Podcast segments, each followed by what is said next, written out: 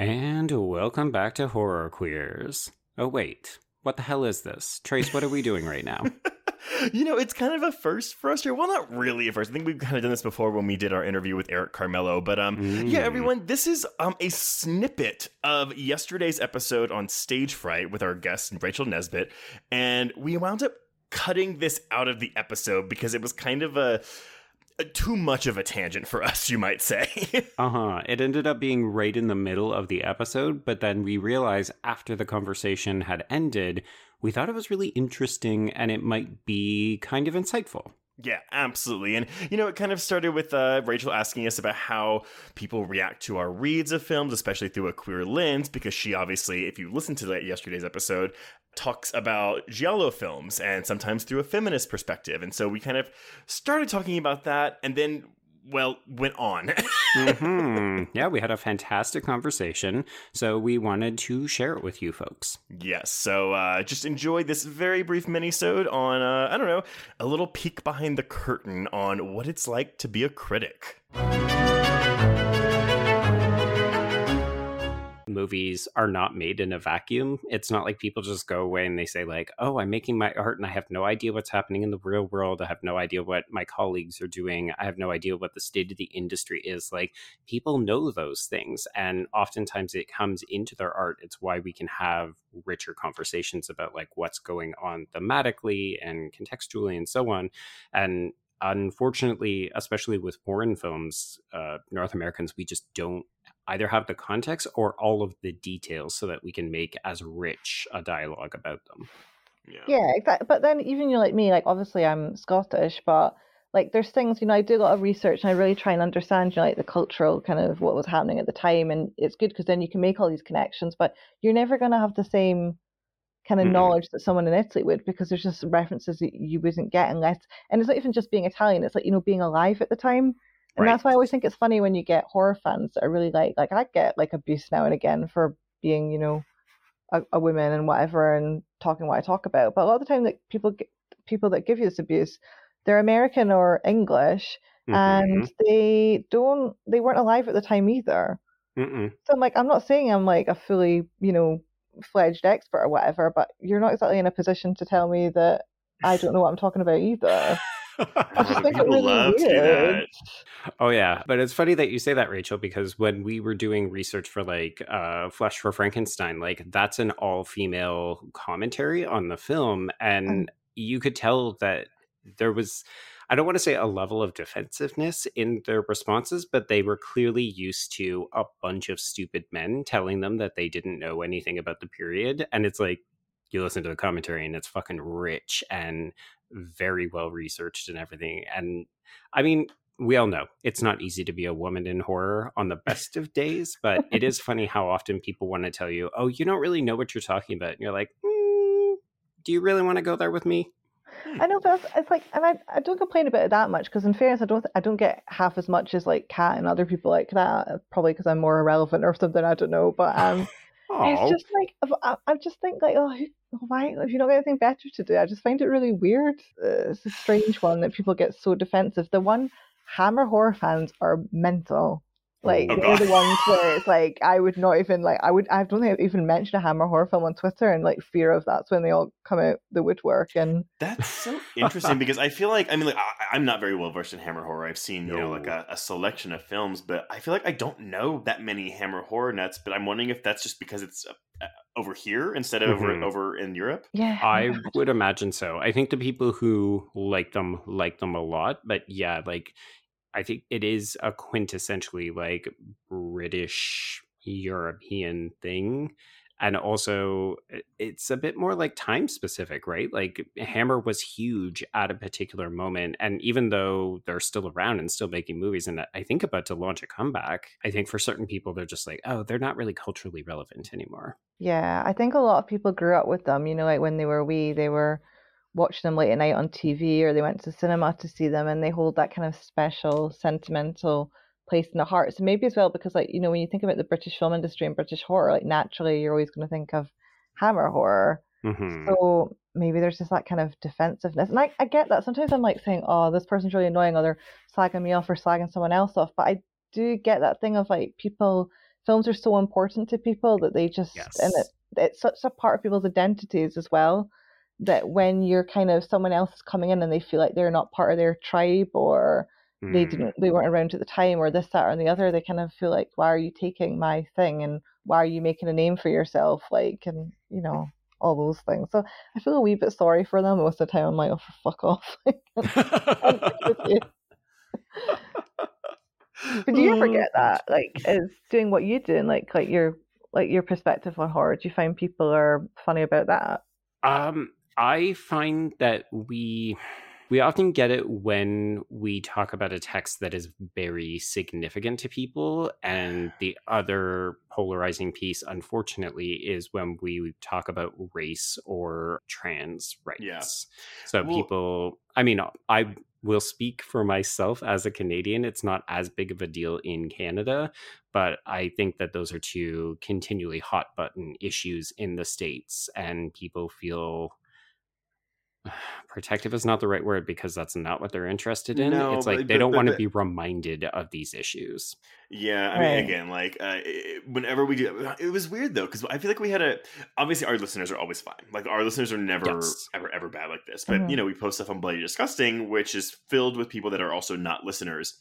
We had an okay response to our Sleepaway Camp episode, but the Silence of the Lambs one, that Oh, one, yeah. yeah got- and it's because like we put transphobia, the transphobic legacy of the film in the headline. And again, if you listen to the episode, it's nuanced. Like we're talking, we're not saying, oh, the film is intentionally transphobic, but we're saying that Mhm. it has started a wave of transphobia.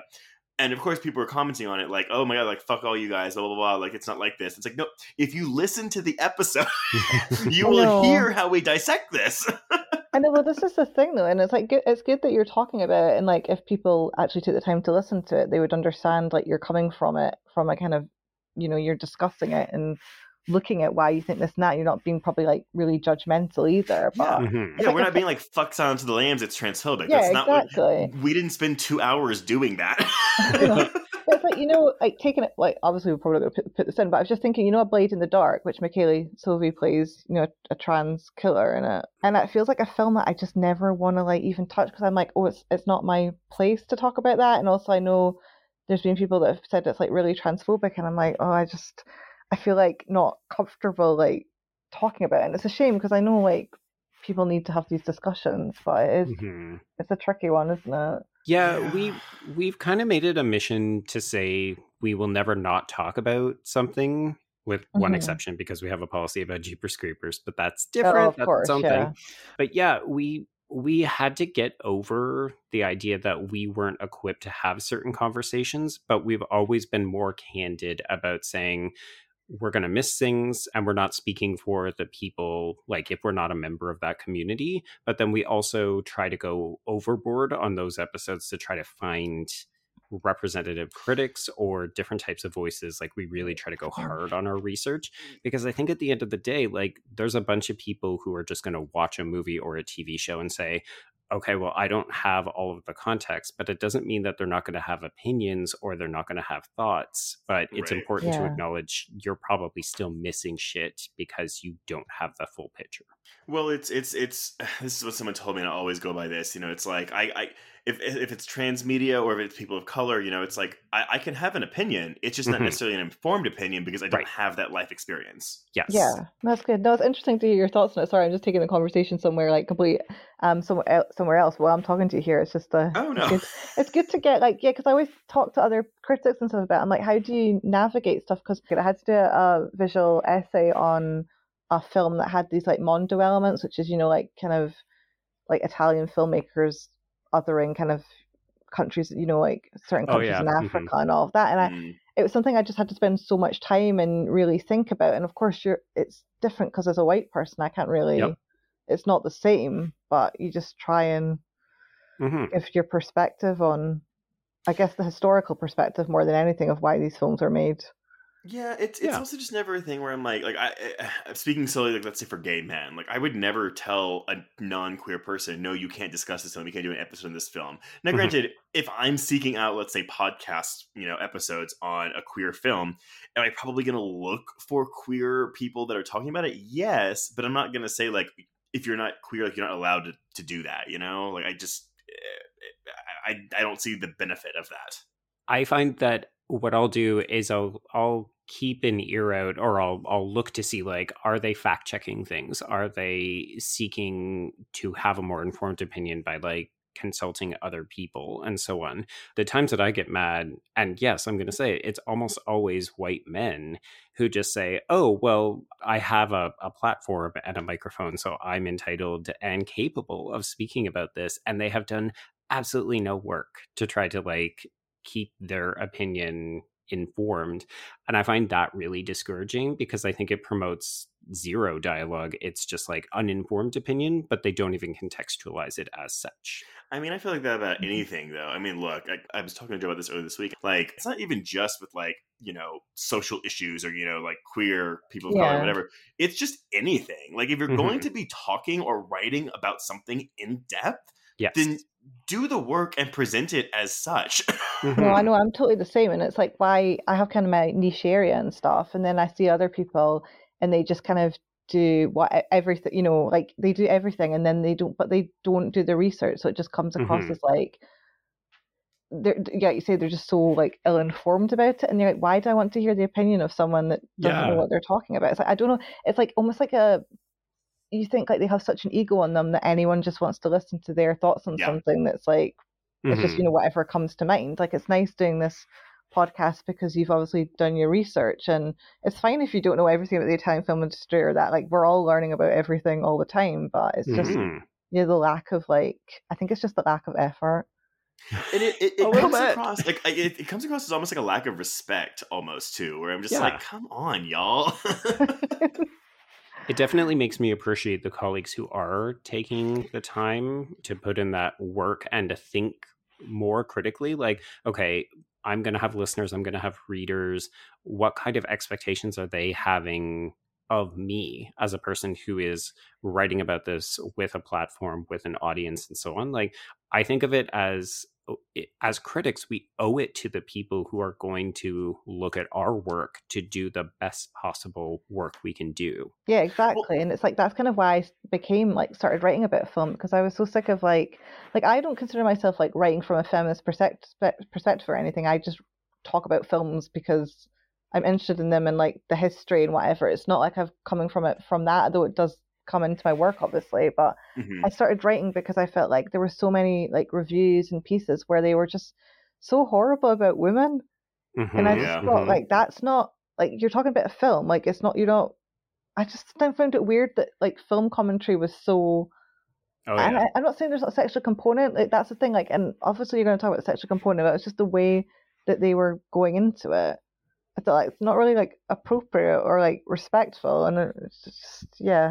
Yeah. Mm-hmm. yeah. I mean, look, I mean, I, I, I always reference that Rex Reed review where he was talking about that Melissa McCarthy movie Identity Thief, and he says like, you know, oh, Melissa McCarthy is standing over here like a like a like a dumpster, like a big trash truck, and commenting on her weight, and I was like, you're a critic. Why are you? Yeah why are you writing this in a review that is what is it the new york post the new york times? Like it isn't a reputable mm-hmm. outlet and this was not pulled from their site or their paper. I know but that's the, that's the thing though. It's like unbelievable you're like okay i understand like sometimes people's like image will come up or like things about like you know how titillating a sex scene is or whatever and that's fine but it's like there's been people that i've listened to and they've been like going oh well our, our body's all right for the age she is and stuff and it's like oh, what are you oh, talking about? Like, that's even like we when we get into plastic surgery too because we mm. always comment on women's plastic surgery but never men's. Yes. well except for Zac Efron. Never men's plastic surgery he never had any. It's all just yeah, an illusion. Yeah. Yeah it, it's bizarre what people feel like they're allowed to say about other people that they've never met simply because they are on television or on film and you're like yeah. those are still real people. Like if you want to talk about a character then that is different but even then like you have to be careful about saying like is the film saying that? Is the director saying that? Is the screenwriter? Or are you actually talking about the actor? Because like those are all mm-hmm. very different conversations and some of those we should probably not be having on like a very large platform Totally. Mm-hmm. It's uh it's good that like people like yourselves are aware of it. It's just a shame that not everyone like takes a minute and you know, like it depends on your intention as well. Like sometimes we all make mistakes and whatever, but if you're trying to be conscientious and write in a certain way, then hopefully that comes across that you're not meaning things with malice. But a lot of it's, I think it's how people just want like a cheap laugh, don't they? Mm-hmm. So they'll say certain things and they're just like, oh, I don't really care. Yeah.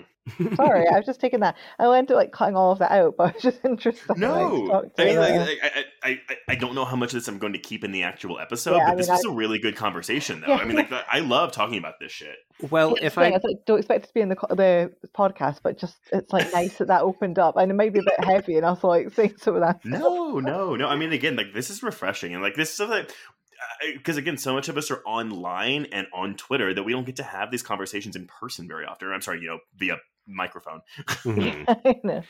well, I think that that honestly was a really fascinating conversation. I'm so glad that we were able to have it because I think that these are the kinds of things that maybe everyday folks aren't thinking about but i know as a critic i'm right. certainly very mindful of it as we make a show or as we write our reviews and so on yeah and it's important to have those conversations like you say on here rather than on twitter because there's just no nuance there and then they no. never they never happen and it's a shame because people have valid things to say and it just doesn't always come across through that medium. Yeah it's good that we had this chat. Yeah, yeah. i'm really grateful for that